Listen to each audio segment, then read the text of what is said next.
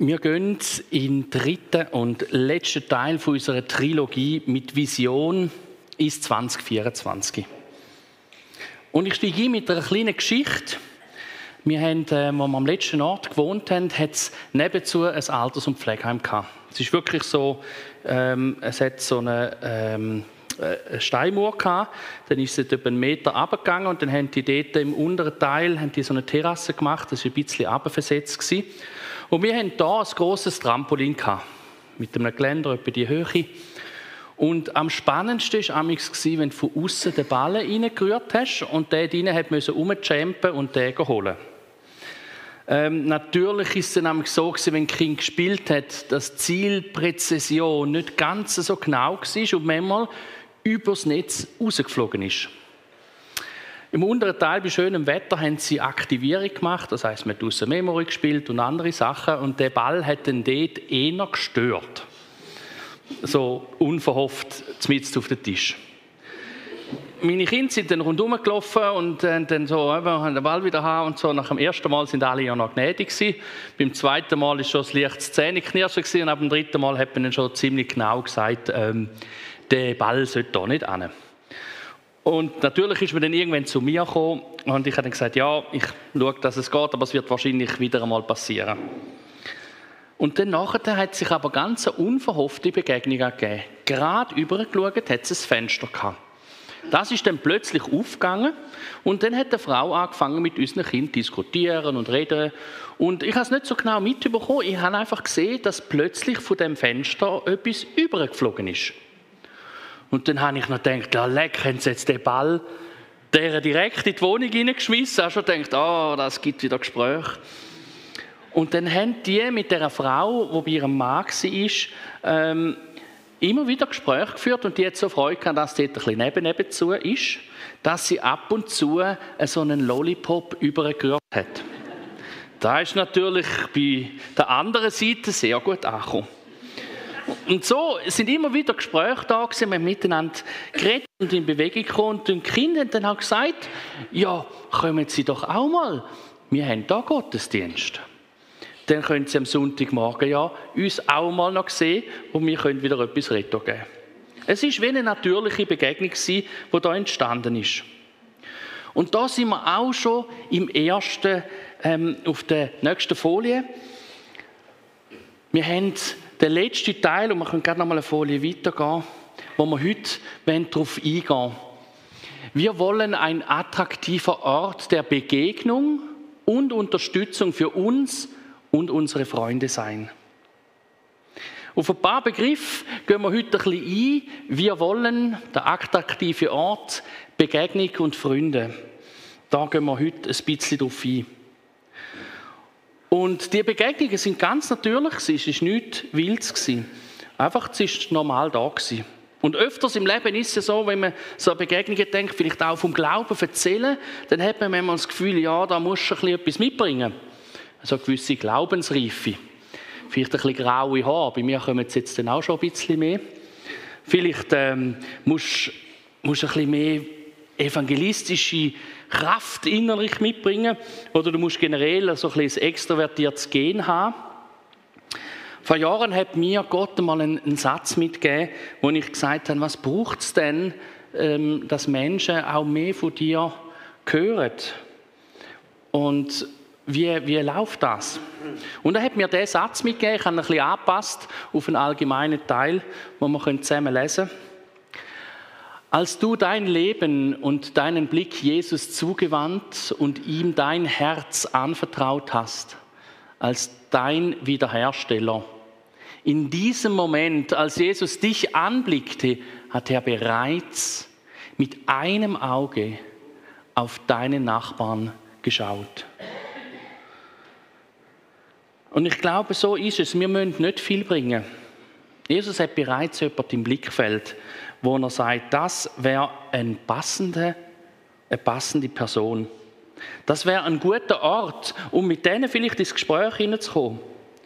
Und ich weiß nicht, wirst du so unter Gespräch und Begegnung mit Menschen ähm, äh, verbindest. Vielleicht, wenn es einfach normal Kirche unabhängig anschaust, dann denkst du vielleicht noch an einen Kaffee, dann denkst du vielleicht noch an gewisse andere Sachen. Sobald man aber irgendwie Glauben und Kirche mit einbezieht, dann sind bei den meisten so irgendwelche Traktätchen zuvorderst ähm, und andere Sachen oder Hand auflegen oder noch viel, noch viel schlimmer vielleicht und dann merkt man schon, uh, das ist gar nicht meins. Also einmal bei mir ist es so gewesen. Habe ich, gefunden, ich habe immer Traktätchen nicht ganz schlimm gefunden. Niemand denkt, lecken die die haben keine Altpapiersammlung. Einfach, die, die, sind bei mir meistens fast ungelesen wieder weitergegangen, muss ich, muss ich eingestehen. Und dann gibt es so Momente, wo man dann das Gefühl hat, ja, jetzt bete ich wie verrückt und es passiert nichts.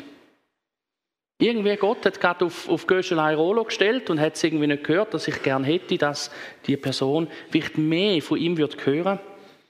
Oder man hat vielleicht auch irgendwo den Eindruck, ja, so eine, eine Not, wo man das Gefühl hat, uh, wenn ich jetzt nicht komme und ich nicht erzähle, dann geht der in die Hölle. Vielleicht müssen wir uns von diesen paar Sachen ein bisschen distanzieren, dass es immer nur ein Gebet braucht und wenn du nicht tätig bist, dann ähm, lange es nicht mehr. Ich glaube, manchmal macht es Gott so. Und ich habe das auch schon erleben Ich habe aber auch schon öfters erleben dass es einen gewissen Prozess braucht.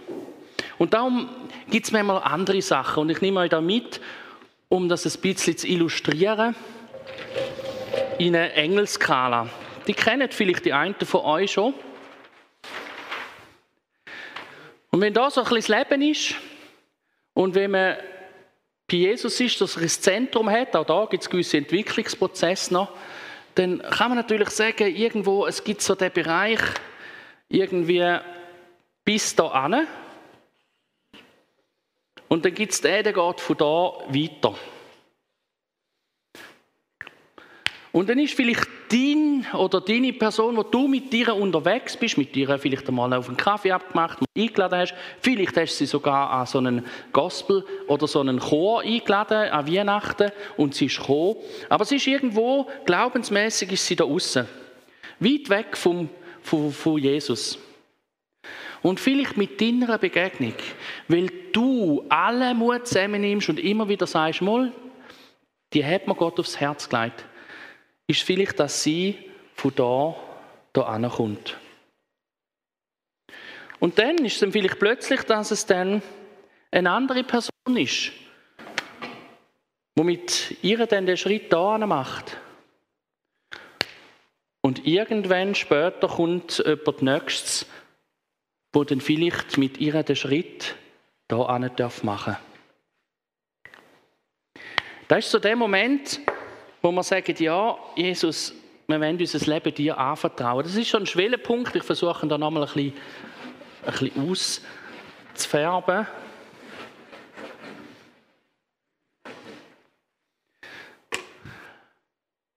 Ab dann ändert sich vieles im Leben.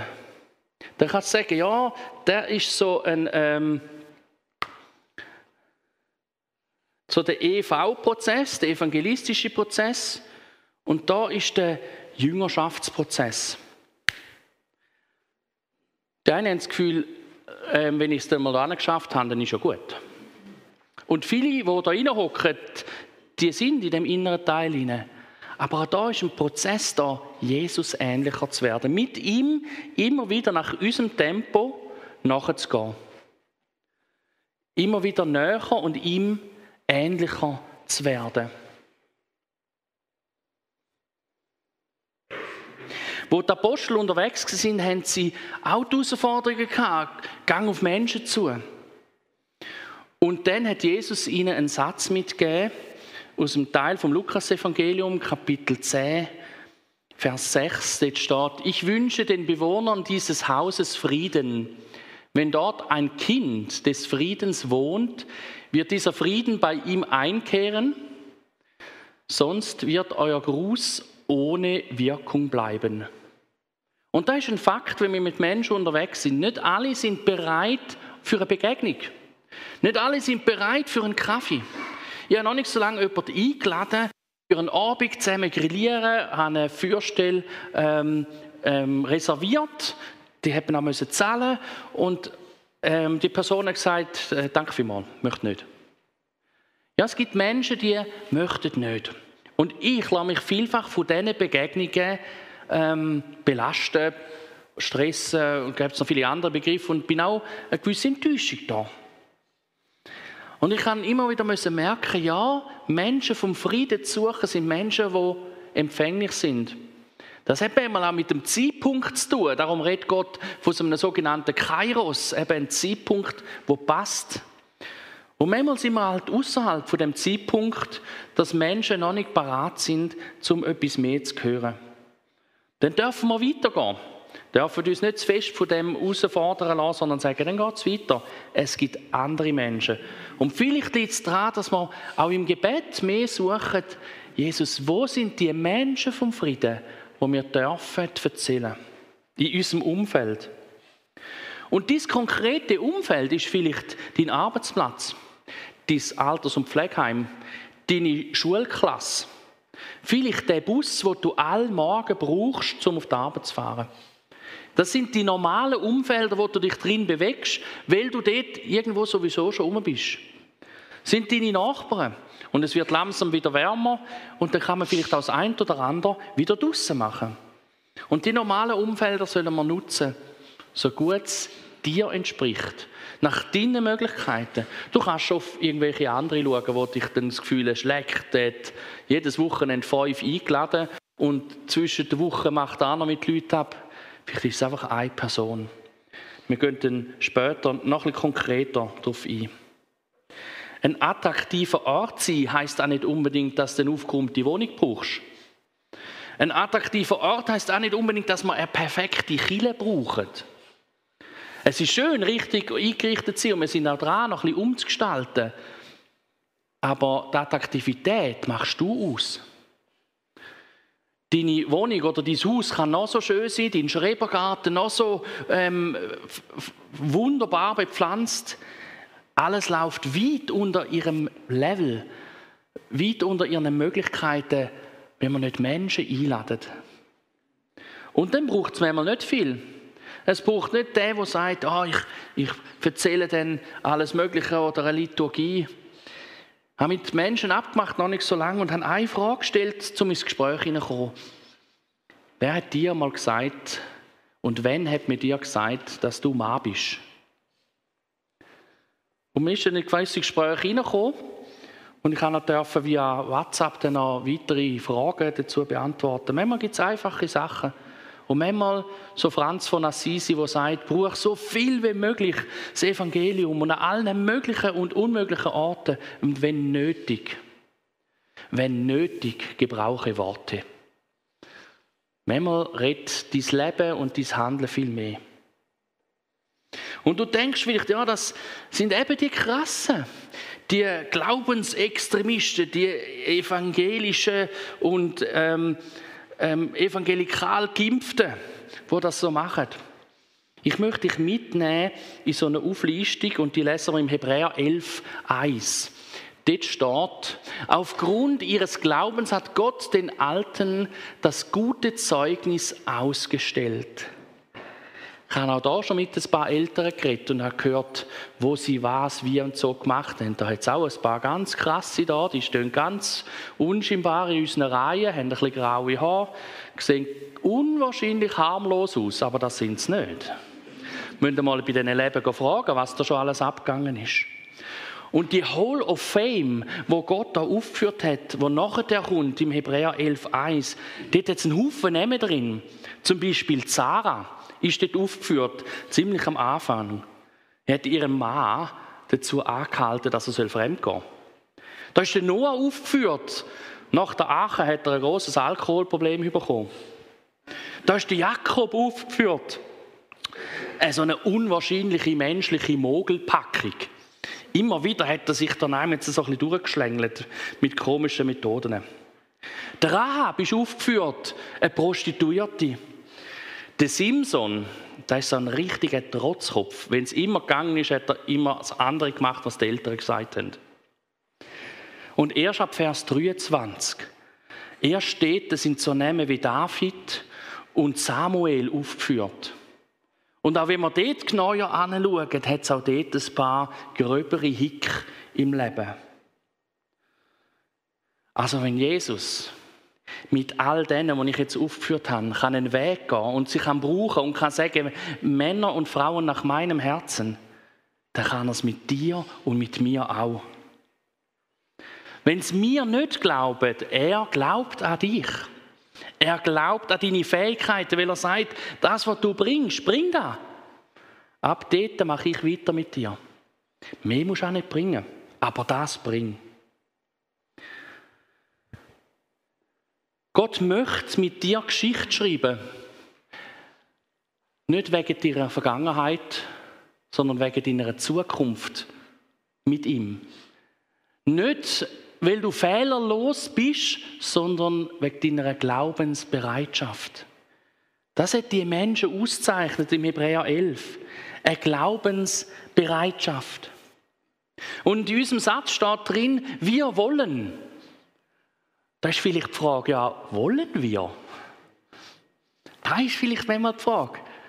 Und ich bin auch schon, hm, weiß nicht, vor zwei Tagen bin ich draußen durchgelaufen und dann ist mir jemand begegnet.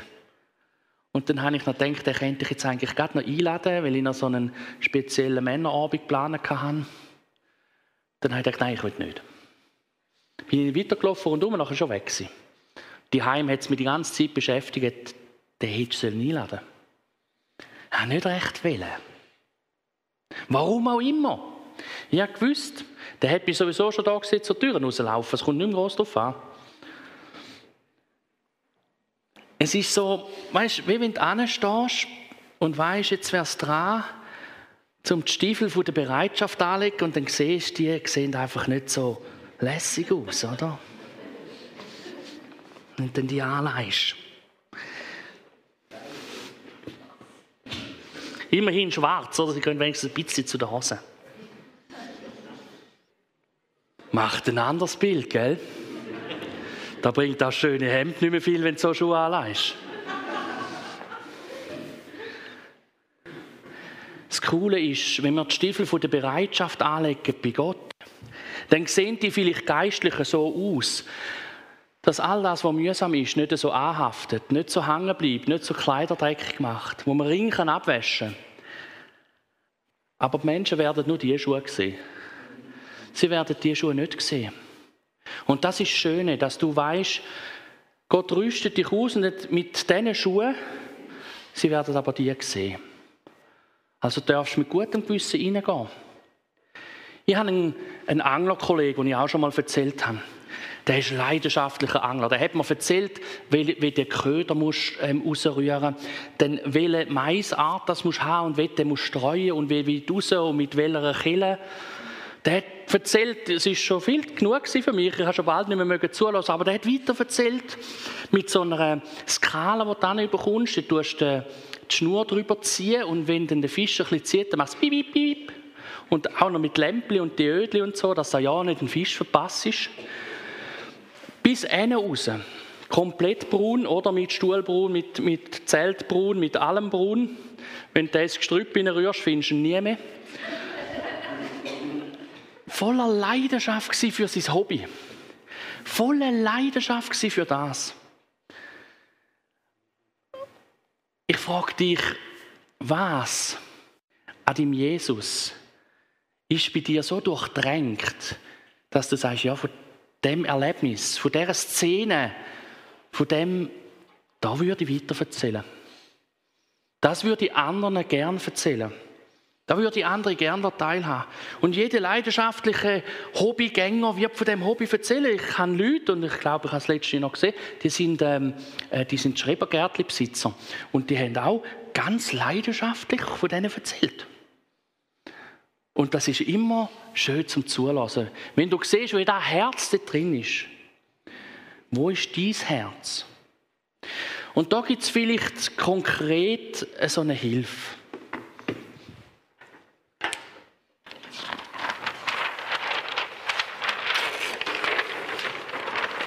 So eine geistliche Work-Life-Balance.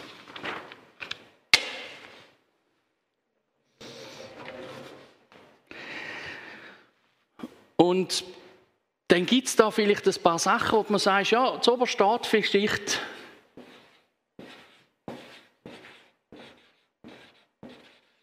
Da steht vielleicht Begegnung von Menschen.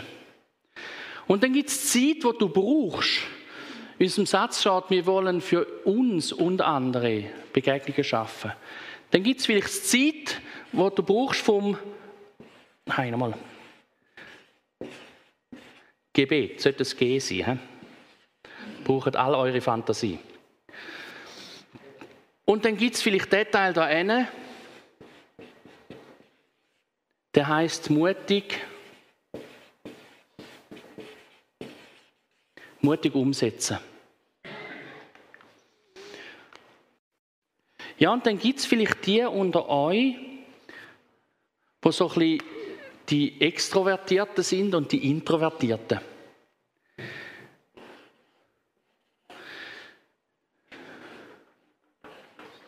Für die Extrovertierten ist es manchmal dran, dass sie da ein bisschen mehr Zeit investieren, um die Work-Life-Balance vom Glauben zu halten.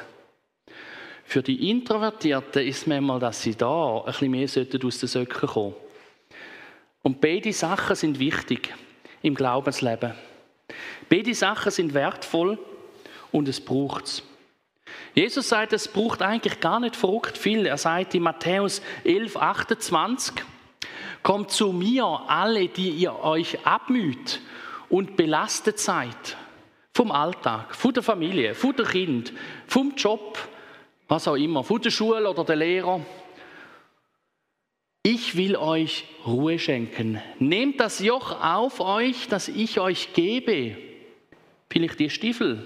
Mach ein, ein Loch sein. Mach vielleicht, dass sie eine Herausforderung sein. Lernt von mir. Ich meine es gut mit euch und sehe auf niemanden herab. Das Lernen heißt dranbleiben. Da heißt in dem Jüngerschaftsprozess weiter dranbleiben, aufzuschreiben, erwarten, dass Gott heute etwas sagt in der Predigt zu dir und das für dich vielleicht auch aufschreiben. Ein Blatt hast du ja schon bekommen kannst du es auch noch weiter nutzen und vielleicht das Büchlein das nächste Mal mitnehmen.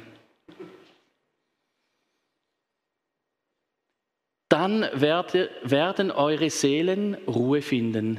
Denn mein Joch ist leicht und was ich euch zu tragen gebe, ist keine Last. Und an dem dürfen wir dranbleiben. In den Begegnungen bei dir daheim, in deiner Nachbarschaft und an all den Orten, wo du tagtäglich unterwegs bist. Nicht unter Druck und Last, aber ich sage, ein ganzes bisschen Druck braucht es manchmal. Ein ganzes bisschen Schmerz braucht es manchmal. Die allerschönsten Sachen in meinem Leben sind auf, unter Schmerzen auf die Welt gekommen. Und manchmal braucht es ein paar Sachen, die ein bisschen schmerzen und ein bisschen das Zahnfleisch herausfordern, dass wir, dass wir weiterkommen. Als Abschluss steht im Petrus dazu, ob es wirklich langt, das, was du mitbringst. Steht im 2. Petrus 1, 3 bis 8. Seiner göttlichen Macht verdanken wir alles, was wir zum Leben und zum Ausüben des Glaubens benötigen. Seiner. Wir müssen gar nicht Frucht viel bringen das Glaubensleben benötigen. Wir haben alles dadurch geschenkt bekommen, dass wir ihn anerkannt haben, unseren Herrn Jesus Christus, der uns durch seine wunderbare Kraft berufen hat. Uns, nicht nur die Apostel, nicht nur ähm, die Evangelisten, nicht nur die in Afrika, nein, uns alle. Durch sie sind uns wertvolle überaus große Versprechen gegeben. Im Gegensatz zu der Politik und anderen Orten tut Jesus seine Versprechen einlösen und halten. Zum Schluss habe ich vier Sachen aufgeschrieben, was vielleicht unter Umständen wert sind, sich die aufzunotieren, zu merken oder an denen gedanklich alleine oder mit Freunden noch ein bisschen zu arbeiten. Was begeistert dich ganz persönlich an Jesus? Wo ist für dich der Mehrwert, ihm nachzufolgen? Das ist vielleicht ein Teil. Frag Gott, wenn er in deinem Umfeld bereits schon in seinem Blickwinkel auf der To-Do-Liste hat, irgendeine Person. Fragen. Das sind meistens die Personen, die er dir aufs Herz legt, sind Personen vom Frieden wo es ein bisschen Zeit braucht, aber sie sind bereit. Welche Möglichkeiten deine Begeisterung, dein Mehrwert von Jesus weiterzugeben sind für dich möglich und umsetzbar? Du musst nicht schauen, was der andere macht. Du musst das machen, was für dich möglich ist. Für dich umsetzbar, wo du es machen kannst. Ist eine Glaubenswaage im Gleichgewicht oder ist eine Investition auf eine der Seiten sinnvoll? Wie sieht es aus auf deiner Waage? Musst du da mutig umsetzen, allenfalls einmal einen Schritt wagen, vielleicht auch zwei oder drei? Oder ist es vielleicht dran, dass du dich mal zurückziehst im Gebet und mal Gott fragst, was willst du mir sagen über mich selber? Ich weiß es nicht. Heute geht Predigt auch noch in einen zweiten Teil über wo wir nachher hören. Wir steigen dann auch ein mit einem kurzen Filmclip. Leck, du mir die Schuhe hätte ich noch einmal ausklopfen sollen. Ich habe ein bisschen Spur hinterlegt. Spuren im Sand, fast. Ich tue noch beten zum Schluss. Jesus, ich danke dir, dass wir dürfen zu dir antreten. Danke, dass du alles mitgebracht hast, was es braucht für mich und für uns. Danke, dass wir nicht rechts und links schauen, sondern dass wir nur in deine Augen dürfen schauen. Und dort dürfen fragen, was siehst du alles, wenn du mich anschaust? Und an mir noch ein bisschen vorbeischaust. Danke, Jesus, dass du mitkommst in den Alltag hinein. Dass wir offene Ohren und Augen haben, wo du Menschen vom Frieden parat hast, wo wir dürfen einen Schritt weitergehen mit ihnen.